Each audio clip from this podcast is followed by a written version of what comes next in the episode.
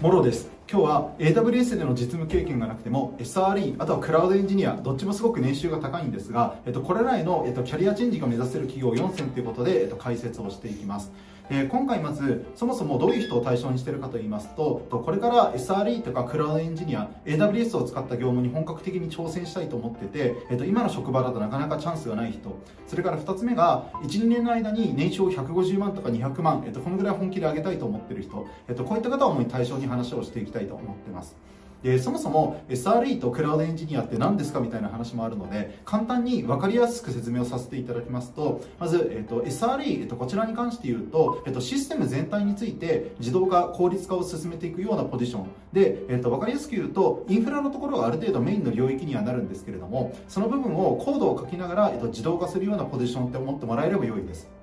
で今度クラウドエンジニアっていうのはどんな感じかというと SRE よりは担当するポジションっていうのがもうちょっと狭くなってきてまして SRE だとある程度アプリケーション側を見てつまり SRE だとあの簡単なコードの修正とかを SRE がやることっていうのもあるんですけれどもクラウドエンジニアに関して言うとあくまでクラウドサービスのところを担当するっていう感じなので SRE よりもやることの領域自体っていうのはもうちょっと狭くなるっていうのがクラウドエンジニアっていうふうに思ってもらえたらいいかなと思います。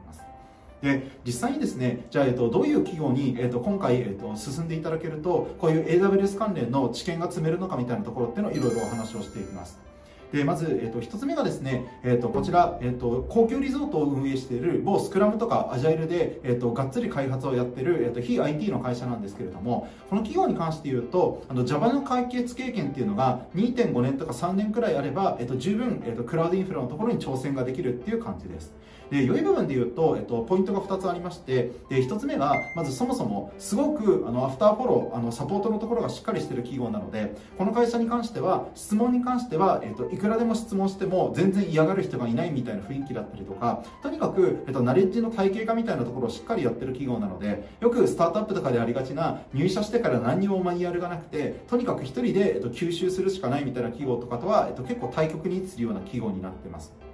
で2つ目のところで言うとこのバックエンドの、えっと、経験だけの方とかでもあのフロントエンドここは Vue.js と TypeScript で開発をしてるんですけれどもそれプラス、えっと、クラウドインフラのところっていうのもバックエンドのエンジニアもかなりがっつり触るっていう感じなので入社して、えっと、2年から3年ぐらいであの単価で言うと100万以上の単価を十分目指せるようなエンジニアになれるってところがこの企業のすごくいいポイントかなっていう感じです。あとは余談なんですが、この行ってみたら、えっと、宿泊、えっと、旅行に関連する、えっと、自社で、えっと、ビジネスをいろいろやってる企業なので、そういった観点で言うと、旅行好きの人なんかだと、いろいろですね、旅トークとかもかなりできるみたいなところでは、かなりいいのかなって感じです。ちなみにこちらはですね、東京と大阪と、あと軽井沢とかでも募集をしてたりっていう感じなので、ま、そういった意味では、関西圏の方なんかでも働くチャンスがあるっていうのもいいところですね。動画の途中ですが、モローのイベントルームを紹介します。エンジニアの仲間集めそれから IT 業界に関連する SNS では話せないような特別な話を定期的にお知らせします。詳しくは動画の概要欄から公式 LINE をチェック。で次に、えっと、2つ目の企業っていうのがですね、えっと、メガベンチャーにも近しいぐらいの、えっと、かなり大きな、えっと、HR テックの企業でして、えっと、こちらに関しては、えっと、15から20ぐらい、えっと、自社のサービスっていうのを持っていてでやってるサービスでいうとあのフリーランスのエージェントのところでもすごく有名な会社なんですがそれ以外にもあの看護師さん向けの HR テックのサービスとか15から20ぐらいいろんなサービスっていうのを主に人材とかシニアとか、えっと、医療とかいくつかの領域で展開している企業です。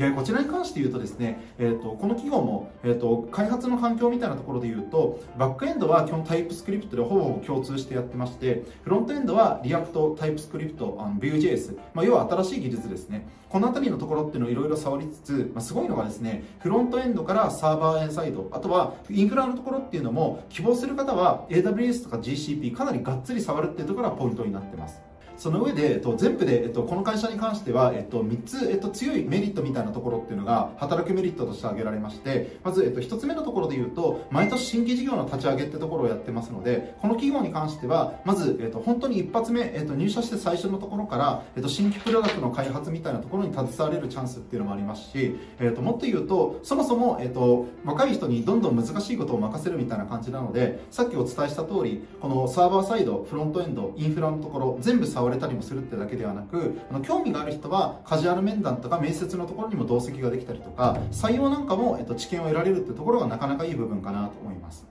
で2つ目がやっぱり部署がたくさんあるっていうところと、えっと、会社の雰囲気的にキャリアチェンジをどんどん積極的に進めてるっていうところがありまして例えばエンジニアの方からそこから、えっと、よりプロダクトをどうやってユーザー数を増やしていくかみたいなマーケティング寄りのプロダクトマネージャーみたいなポジションとかあとは採用とか組織づくりのところに、えっと、強みがあるエンジニアリングマネージャーみたいなところとかこういうキャリアチェンジのところを非常にあの積極的に進めてたりあとはあの部署がとにかく15から20ってことでたくさんあるので12年で違う部署に移動したりとかとかそういったところっていうのがかなりやりやすい環境になってます。実際私の知り合いはですね、去年、えっと、入社した方で、えっと、2, 2名あの実際に、えっと、この会社でソフトウェアのエンジニアから SRE にキャリアチェンジしてる方とかもいたりするので、えっと、そういった部分なかなかこれも魅力かなって感じですね。あとは3つ目のところっていうのが、まあ、上場してない企業なんですけれどもこれは意図して上場してないっていう感じでして要はあの株主の意見っていうのをいろいろ聞いたりすると新規事業がなかなかできなくなるみたいなデメリットもあるのでこの会社はあえて上場してない状態で毎年新規事業なんかをガンガンやって要は好きに、えっと、ビジネスが進められてお金があるってところがやっぱり特徴になってます。っていうところで言うと年収レンジもかなり高めでして大体開発経験3年前後ある方とかだと、まあ、550から600万くらいは結構年収出たりするので比較的年収レンジも高めかなと思いますしテックリードの方とかだとあの金額で言うと1300万くらいまで対応できるみたいな感じだったりもするのでそういう意味ではすごくできる方から開発経験2年目とか3年目の、えー、とまだ年数は短いんですけれどもいろいろやっていて学習意欲が旺盛な方なんかにもかなりマッチするのかなっていう感じです。はい、こちらの企業は HR テックのですね、えー、と対する興味関心みたいなところっていうのは全然見られないので、えー、とシンプルにユーザーにとって役立つ開発がやりたいとか、えー、とそういうサービス志向が少なからずある方であれば割とエントリーはしやすい企業なのかなって感じですね。それから、えっと、3つ目の企業なんですけれども、こちらはですね、2B 企業向けの SARS のサービスと 2C あの個人向けのサービスどちらもやっていて、90年代から会社を運営しているあのかなり、えっと、老舗の、えっと、自社開発企業っていうところですね。でこちらの企業に関しては良い部分っていうのがやはり、えっと、2点ぐらいありまして、えー、具体的に言うと、まず1つ目のところっていうのが、まずですね、えっと、2B と、えっと、2C のプロダクトっていうのをどっちもやってたりするので、部署がすごく選べるみたいなところと、あとは、えっと、キャリアチェンジみたいなところもエンジニアアから SRE とかあとは、えっと、もう少しあのエンジニアとしてやってる方が、えっと、マーケティング寄りのポジションに行ったりとかこちらもキャリアチェンジのところが、えっと、すごくいろいろとしやすいってところが一つ魅力になってます、まあ、っていうのがそもそもですね、えっと、代表の方が今サイバーエージェント出身の方だったりってところもあって新規事業かなり積極的なんですけれども、まあ、そういった部分で比較的あの年配の、えっと、シニアのも経験がある方を外から連れてくるみたいな感じよりはどっちかというと第二進出の方含めて若くて、えっと、意欲がある方にどんどん任していくっていう感じですね。まあ、そういう意味では、えっと、新規プロダクトの部署に12年で移動できるチャンスもあったりとか、まあ、非常にキャリアパスのところも広いあの企業だったりするのでやりたいことが決まってなくてでも勉強熱心で、えっと、技術についても、えっと、積極的に新しいものを勉強したいって方とかだとかなりいいのかなっていう感じです。で、えっと、2つ目のところで言うと、こちらはですね、えっと、テストコードなんかもしっかり書く文化っていうのがあったりしますし、えっと、各部署のところで開発のチームの、えっと、やり方みたいなところをどうやって改善していくかみたいな会議っていうのを毎週やってたりみたいな感じなので、どの部署に行ったとしても、ただ言われた通りに設計開発するっていう感じではなくて、より良いプロダクト開発について、えっと、メンバーみんなで、えっと、ディスカッションする雰囲気があるみたいなところはかなりいいかなって感じです。でこちらの企業ももちろん SRE の方とかっていうのはいらっしゃるんですがあの SRE の方だけはクラウドインフラを触るっていう感じではなくてバックエンドのエンジニアを含めて全員が、えっと、AWS についてしっかり勉強しますし実務でも触っていくっていうスタンスなので、まあ、フロントエンドこちらはあの Vue.js と、えっと、TypeScript がメインなんですがあのバックエンドは大体 PHP ララベルですねで、えっと、一部 Go を使ってる部署なんかもあります。で、その上で AWS も触れるっていう感じなので、まあ、いわゆるフルスタックに、えっと、なりたいエンジニアの人とかっていうのも、えっと、割とハマるのかなっていう感じです。年収レンジでいうとあの若手の方からすると結構高めかなと思っていて、まあ、一応開発経験1年ぐらいからだったら広く合いますみたいな感じで結構面談自体は、えっと、広く組んでくださる記号なんですけれども大体年収の提示でいうと開発経験23目の方とかで500から550、えっと、で人によっては600ぐらいの、えっと、金額感かなっていう感じなのでもしできる方だったら1000万ぐらいまでいけるにはいけるんですが、まあ、そういう意味では、えっと、比較的経験年数が短い方にとってもそこそこ年収が出るタイプの企業って感じです。あとは最後4つ目、こちらはどちらかというと、まあ、SRE のポジションもありますしあのオンプレミスでの設計構築の経験がある方とかがクラウドエンジニアなんかに転向できる企業ってことで考えておいていただきたいんですがあのこちらはあえて SES の企業を取り上げておきたいと思いますで、えっと、企業としてはですね、えっと、3点強力な強みがあって、1つがエンド企業、つまり SIR とかを挟まずに、全部自社で何かしらのビジネスをやってる企業と、直接取引だけ、これが100%ってところはまず一番強い部分ですね。だからそもそも取れる単価が高かったりするので、年収レンジっていうのは結構高いです。まあ、最低の年収レンジが大体もう低くても500万からっていう感じでして、おそらくオンプレミスの設計構築の経験が1年とか2年くらいある方だと、おそらく530から550くらいからの、えー、とスタートになることが少なくとも最低ラインとして多いかなっていう感じです。でもし SRE として経験がある方とかだと700万スタートとかも全然あるなっていう感じで、えっと、プロジェクトマネージャーとかも一応募集はしてるんですがこっちだと年収1000万オーバーとか、えっと、正社員でも1000万以上の人がいたりするっていうところで言うと結構珍しい企業かなと思います。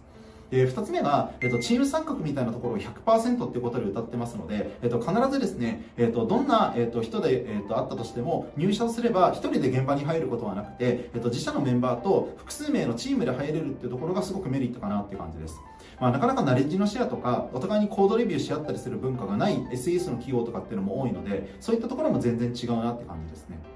あと、3つ目がこの企業に関しても、キャリアチェンジみたいなところはかなり柔軟にやってくれるのかなっていう感じなので、例えばバックエンドのエンジニアの方なんかでも、ある程度 AWS を触っていきたいみたいな意向なんかを営業担当の方に伝えていただくと、1年、2年かけて、えー、とかなり AWS に強いエンジニアに、えー、となれるようにするための案件選びとかもかなりうまくやってくださったりって感じなので、案件の営業力みたいなところでも非常に強みがある企業だなっていう感じです。はい、ということで、えっと、最後の企業に関しては、お客さんもですね、リクルートとか、えっと、SMS さん、まあ、ここは医療とか介護の領域で30から40ぐらい、えっと、いろんなビジネスとかを展開している企業なんですけれども、まあ、こういうあの超一流の人が集まる、えっと、ウェブサービスの自社開発企業とかもたくさんクライアントに持ってる企業なので、やりたいことが決まっていなくて、で、AWS をガンガンこれから触っていきたいって人なんかだと、この4番の企業なんかもハマるのかなっていう感じです。今回こういった形で AWS に強いエンジニアを目指すには4選ということで紹介をさせていただいたんですが、まあ、いずれの企業も私たちがかなりその面接対策のノウハウとかも詳しく持ってる企業だったりしますのでもし興味がある方がいましたらぜひあの YouTube の概要欄から個別にお問い合わせをいただけたら嬉しいです。ということでまた次回お会いできることを楽しみにしてます。ありがとうございます。